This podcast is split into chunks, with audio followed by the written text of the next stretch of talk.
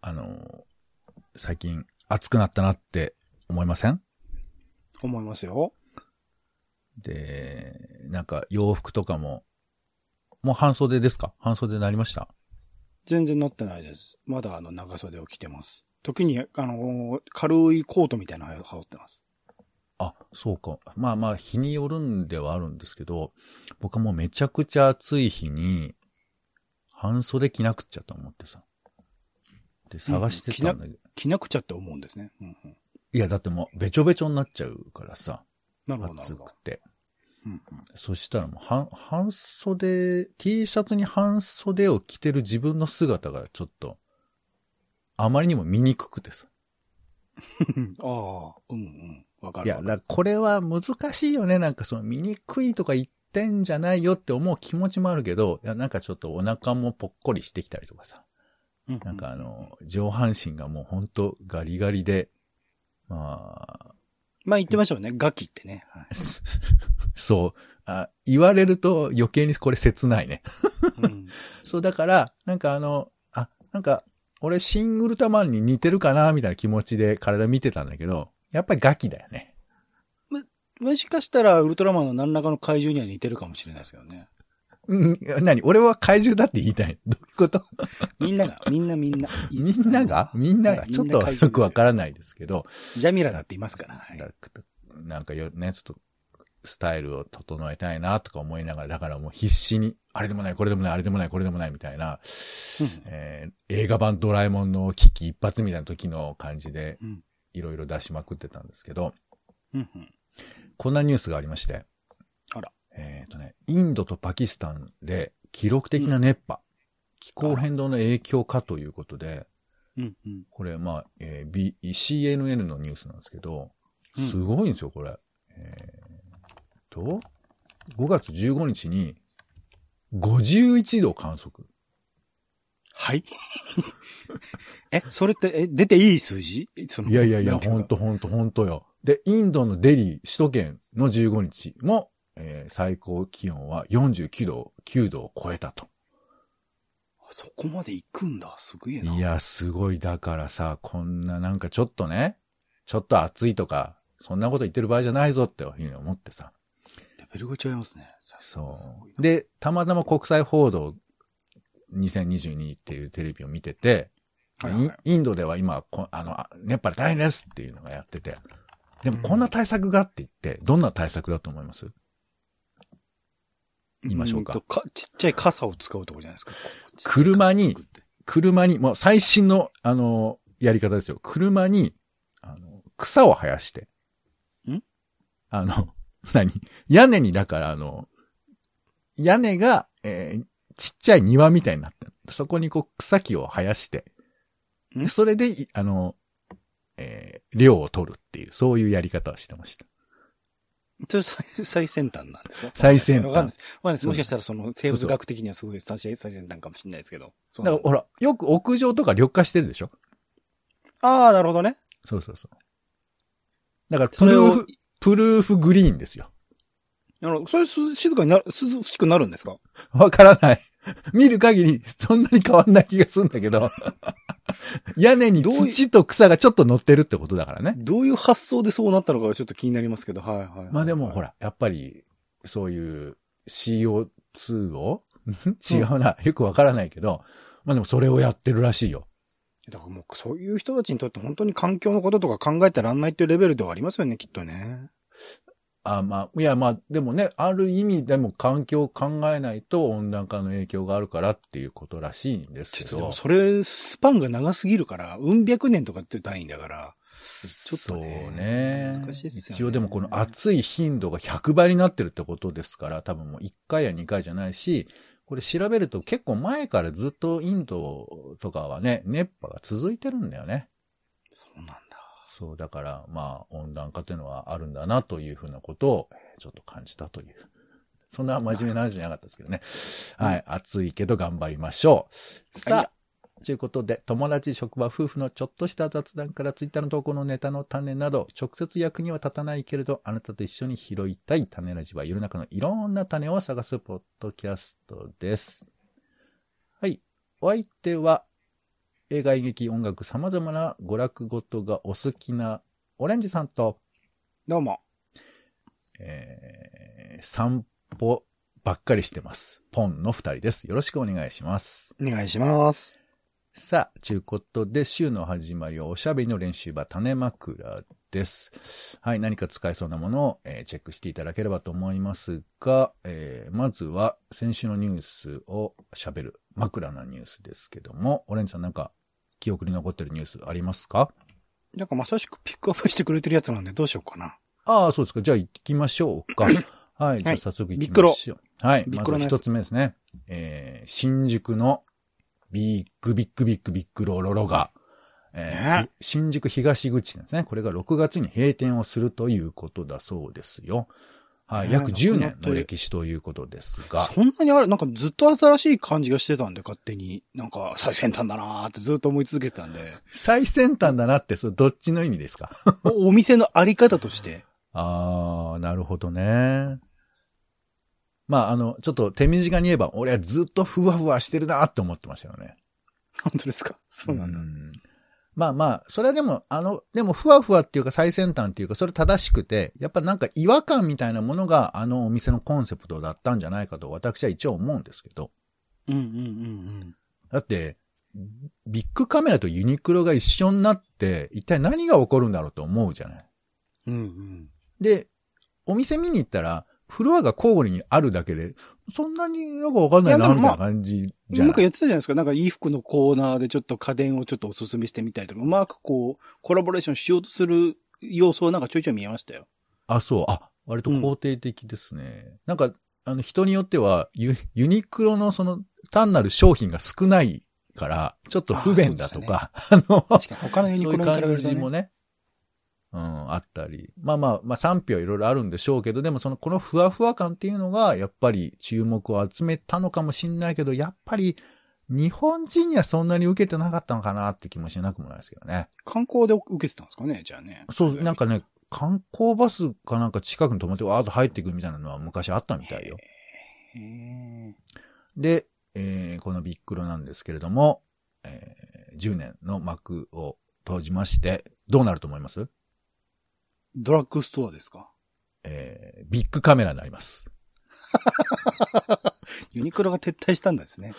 なんんか無駄な金を使ってられんと。すどうなのかななんか分析によるとやっぱその、僕はあんまり知らないんですけど、やっぱそのテナントがどこに入ってるかとか大きいんだって。南口にあるとか、ユニクロの勢力図みたいな。なんかそういうふうなことの構図の一つがまた変わるらしいっていうのもありますけども、まあとにかくビックロが、えー、なんですかね、発展的解消ということで、えー、ビッグカメラになるということ黒要素を一つ一つこう潰していく感じになるわけ黒要素って言っちゃダメなんだこけどね。こが黒か、はい。ここがまあまあね、黒か。佐藤柏の一つの仕事だったのかなという。佐藤柏要素を全て消していくわけですね、これからね。はい。さあ、そして二つ目行きましょうか。えー経口中絶薬、えー配薬に配偶者同意が必要。えー服薬ですね服薬にあ服薬、ごめんなさい。あ、服薬に、恥ずかしい。服薬に、えー配偶者同意が必要。えー厚労省見解に大ブーイング、あまりにも理不尽ということで。うん人工妊娠中絶の高額な手術費用、えー男性側の同意を得るのが条、得る等の条件が望まない妊娠の対応を拒んでいるということで、えーまあ、この薬をね、服薬することが有効な手段じゃないかということで、えー言われてたんですけども、この承認に関して、えーこの子供家庭局、子供家庭局長というのがいるのかな？この人が、えー服薬での中絶でも配偶者同意は必要だという答弁をしたということで、まあ、ちょっとブーイングということだそうですよね。うんん。なんなんですかね？なんかね。まあでもなんか昔、当事者になってみたら、うん。なんか、うーんもちろんだからそれは女性の体っていうことが最優先にされるべきだから女性側の意見が尊重されて叱るべきなんだけれども、うん。結婚してる状態でこうなった時に、こう自分にこうそう、もちろんその健全な夫婦関係が営まれてるっていう前提においてですけど、うん。なんか、その状態で、こう、旦那さんに相談もなく、うん中絶されてしまうとすると難しいかもしれないなっていう意見が分からないではない。ただそれをなんかルールでこう明確に絞るべきなのかっていうのは、ちょっとどうなのかなって、それはだから、あの、こ個人、その、えーそれぞれの夫婦の倫理観に任せるっていうところになってくるのかなと思いつつ、うんうーん、難しい話だな。だ、それはね、レイプとかになってくると全然違う話ですから、それは当然中絶の自由があって当然ってことになるから、うんすごい難しいですよね。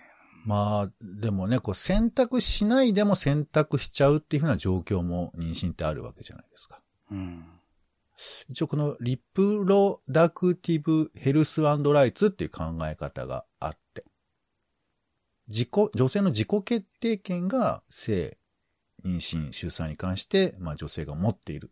まあそれが権利であるっていうことだよね。うん当然の権利だとは思うんです。そうそう。だからまあ、うんもちろん請求みたいな言い方もあるかとは思うけど、なんか、そのことがどれぐらいマイナスになるのかっていうと、ちょっと僕、いまいち意味がわからないというか、根拠があってそういうことを言うならいいですけど、別に、じゃあ話し合ってそうしましょうっていうこととか、あと話し合えないような関係性みたいなことだって当然あるでしょうから、そそうすると自分を守るという意味では、まあ、うん。その権利自体が剥奪されてる理由がよくわからない気もしますけどね。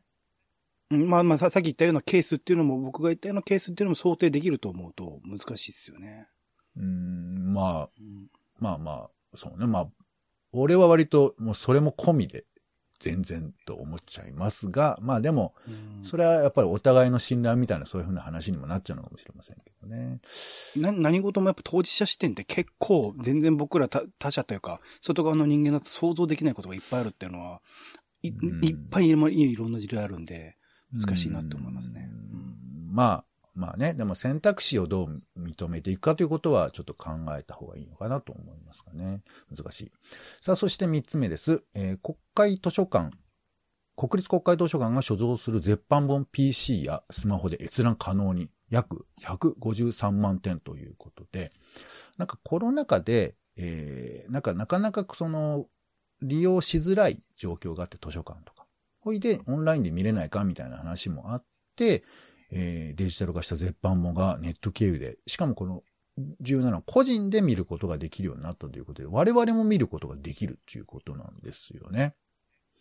で、これ僕ちょっと試してみようと思ったんですけど、なんかまだその登録が僕ができなかったんで、すいません、ちょっとまだよくわかってないんですけど、このことがなんかすごいことなんだって、読み放題解禁がすごいっていうふうにこう、なんか元師匠の人も語ってる記事なんかもありましたけど、どうですか？こういうの見てみたいとか思う？もう僕、積んどくがいっぱいあるんで、こんな沼に入りたくないです。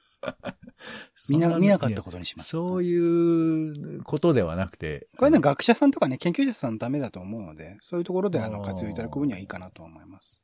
まあでもなんかやっぱ開かれることは面白いことだしね。あの、僕は、だからここにアクセスする権利はいいけど、どれを見たらいいのかっていうあたりはちょっとなんか、ただ具体的に調べたいこととかがね、ライター仕事とかしてて出てきた時に検索でできるっていうのはすごいありがたいことでしょうね。そう、ここで見れるとね。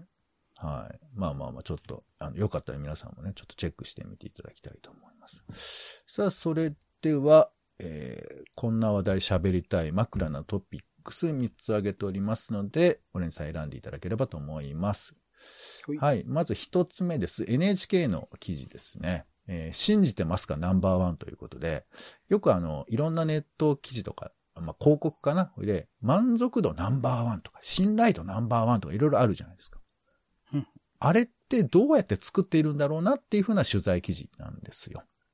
ほうほう。で、まあ、結構取材すると、いや、ちょっと答えられないでみたいな話だとか、いうふうな対応も多かったりとかして、えーで、イメージ調査っていうのが、いわゆるランキングを正確に出してるものじゃないとか、あとやっぱりまあ、ナンバーワンっていうことを作り出すための手法が結構あるんだよ、みたいなことは書かれてはいるんですけれども、まあね、過去にはステマみたいなものは、もありましたし、なんか広告、宣伝の手法ってどんどん新しいのが出てくるんで、まあ、いい悪いは置いといて、新しい、この幻想広告とあえて呼びますけども、こういうもの、次どんなのが出てくるかなっていう話。二つ目です。えー視覚コンテンツはレッドオーシャン、今、音声コンテンツを始めるべき理由なんていうね、記事が、えーありましたけれども、まあ、えー新しいポッドキャストの方法を、えー結構皆さん模索してチャンスだよと。まあ我々もポッドキャストやってるわけですが、えここではですね、なんかあの、ポッドキャスト、これ伊藤浄一さんのポッドキャストでは、NFT を使った会員証を作ってんだって。わお。で、まあいろいろとこう、イベント特典とかがあったりだとか、みたいな話もありました。他にも、えー日本放送の方が喋ってるやつだと、まあ、プロがね、作っていくようなかん、えー新しいコンテンツなんかも増えていくんじゃないかな、みたいな話もありまして、新しいポッドキャスト、誰が、どんな方法で作るでしょうかという、まあ、ちょっと想像してみましょうという話ですね。そして三つ目、えー世界初の冷えるゴミ箱一般発売ということで、マイナス11度で生ゴミを凍らせて匂いを抑えるっていう機能のゴミ箱なんですって。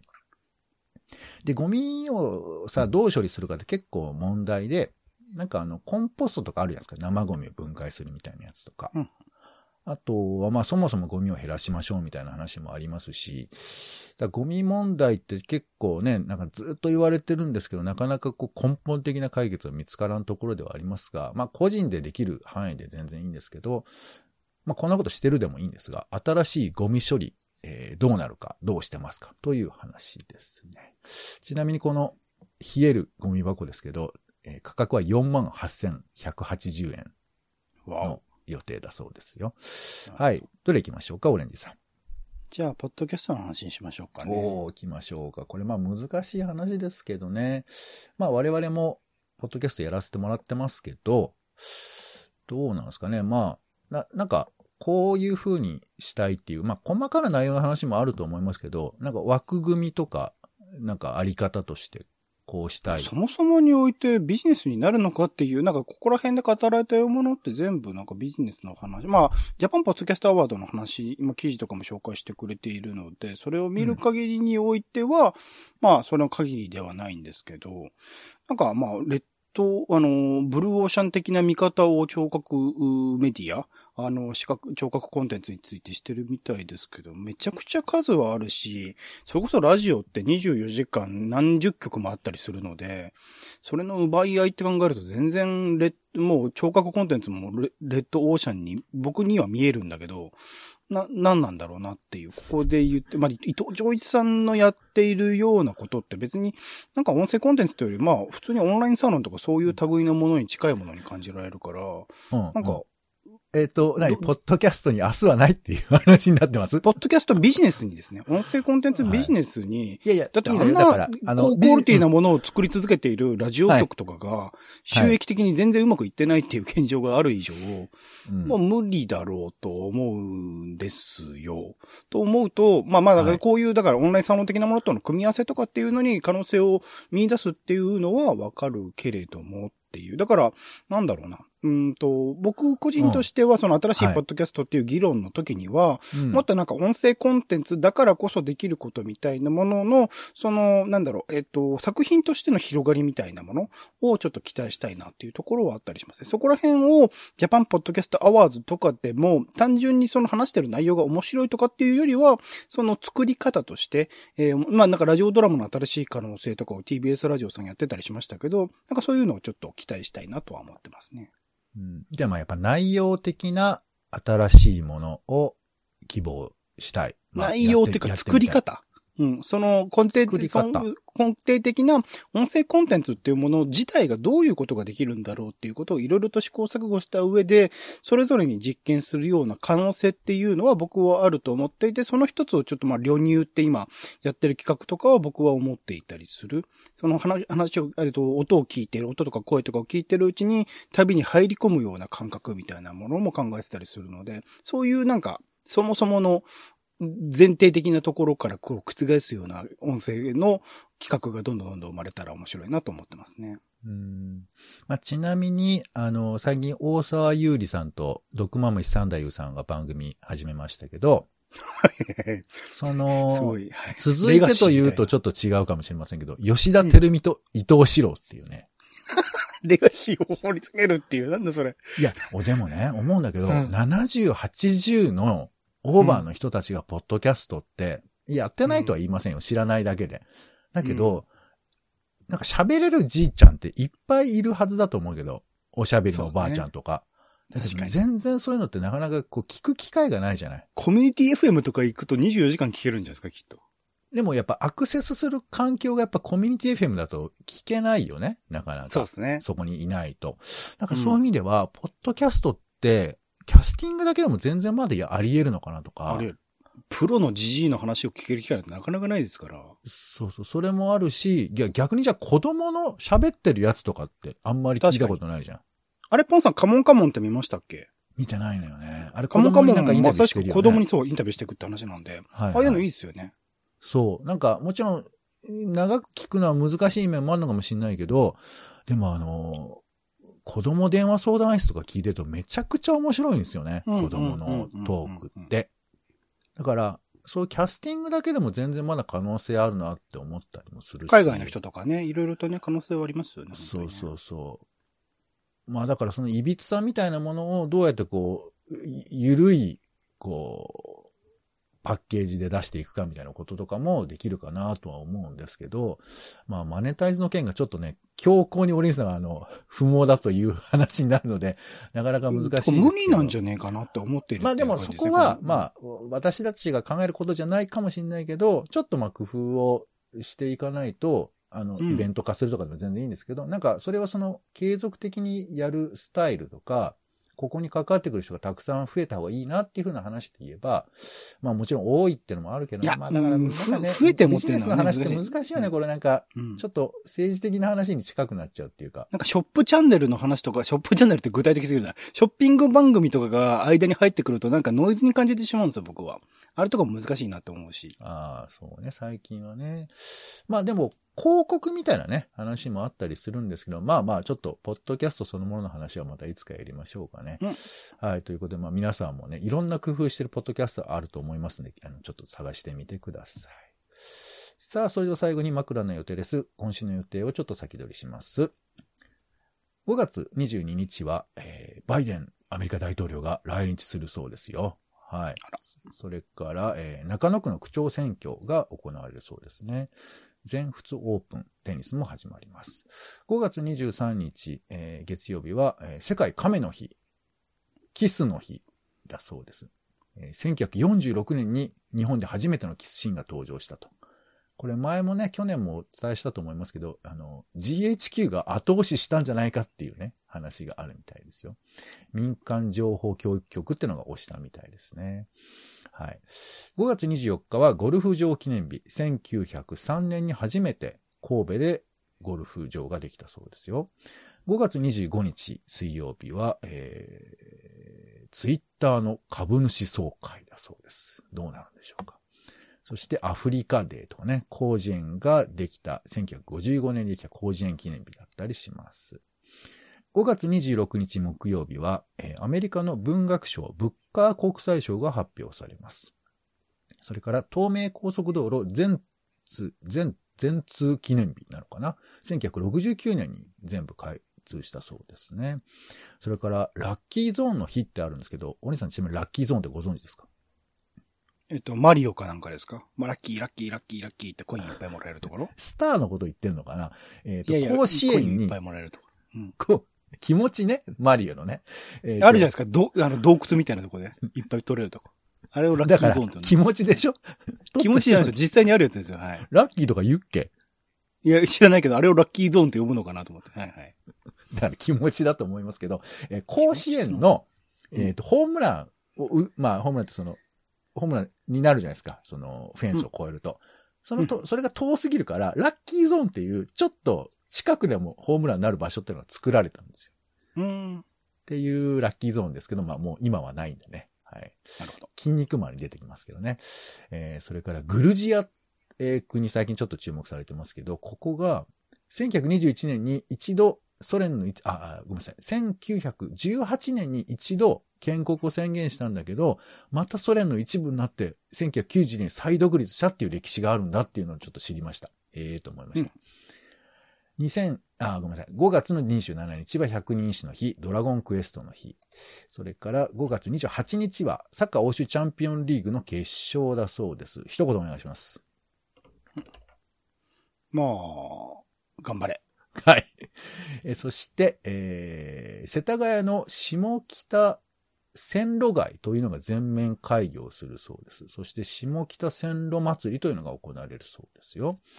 はい。それから先ほど言ったあの、えー、グルジアに似た感じで、アゼルバイジャンも、えー、一旦建国宣言したんだけど、それに占領されて、1991年に再独立した。アルメニアなんかも同じなんですね。ちょっとここら辺の国の歴史も知りたいところですね。5月29日日曜日は、えーモナコグランプリの決勝、コロンビア大統領選挙、えーそれから新潟知事選の投開票日だったりとか、えーしますね。はい、いろいろとございましたが、オレンジさん、今週使いたい枕お願いします。ビックロで。ビックロ、はい。ちなみにビックロ行ったことはあるの？何回もありますよ。はい。あの、ちょうどいいんですよ。あの、木の国屋に抜けていくのに通るのに。えー、あ、そうか、やっぱでもね、この5年でオレンジさんの歴史においては結構大きいものかもしれないですよね。思い出がある人もいるかもしれません。さあ、という10こと年ね。うんあ、えー10年か。あ、あ、ごめんなさいね。そうね。10年もやってたんだ。えーうん不思議な感じです。はい。ということで、ありがとうございました。種ラジの種枕は以上となります。お相手は、えー、そうですね。また、ビッグカメラはどこかと組んでいただきたいですね。えー、ビッグ印とかどうですかね。えー人来ると思いますけど、えーポンと、オレンジでした。種ラジ、また。種ラジは、ほぼ毎日配信をするポッドキャストです。Spotify や Apple Podcast にて登録を。更新情報は Twitter。本編でこぼれた内容は、公式サイト、種ラジ .com をご覧ください。番組の感想や、あなたが気になる種の話は、公式サイトのお便りフォームから。お待ちしています。「Thank you.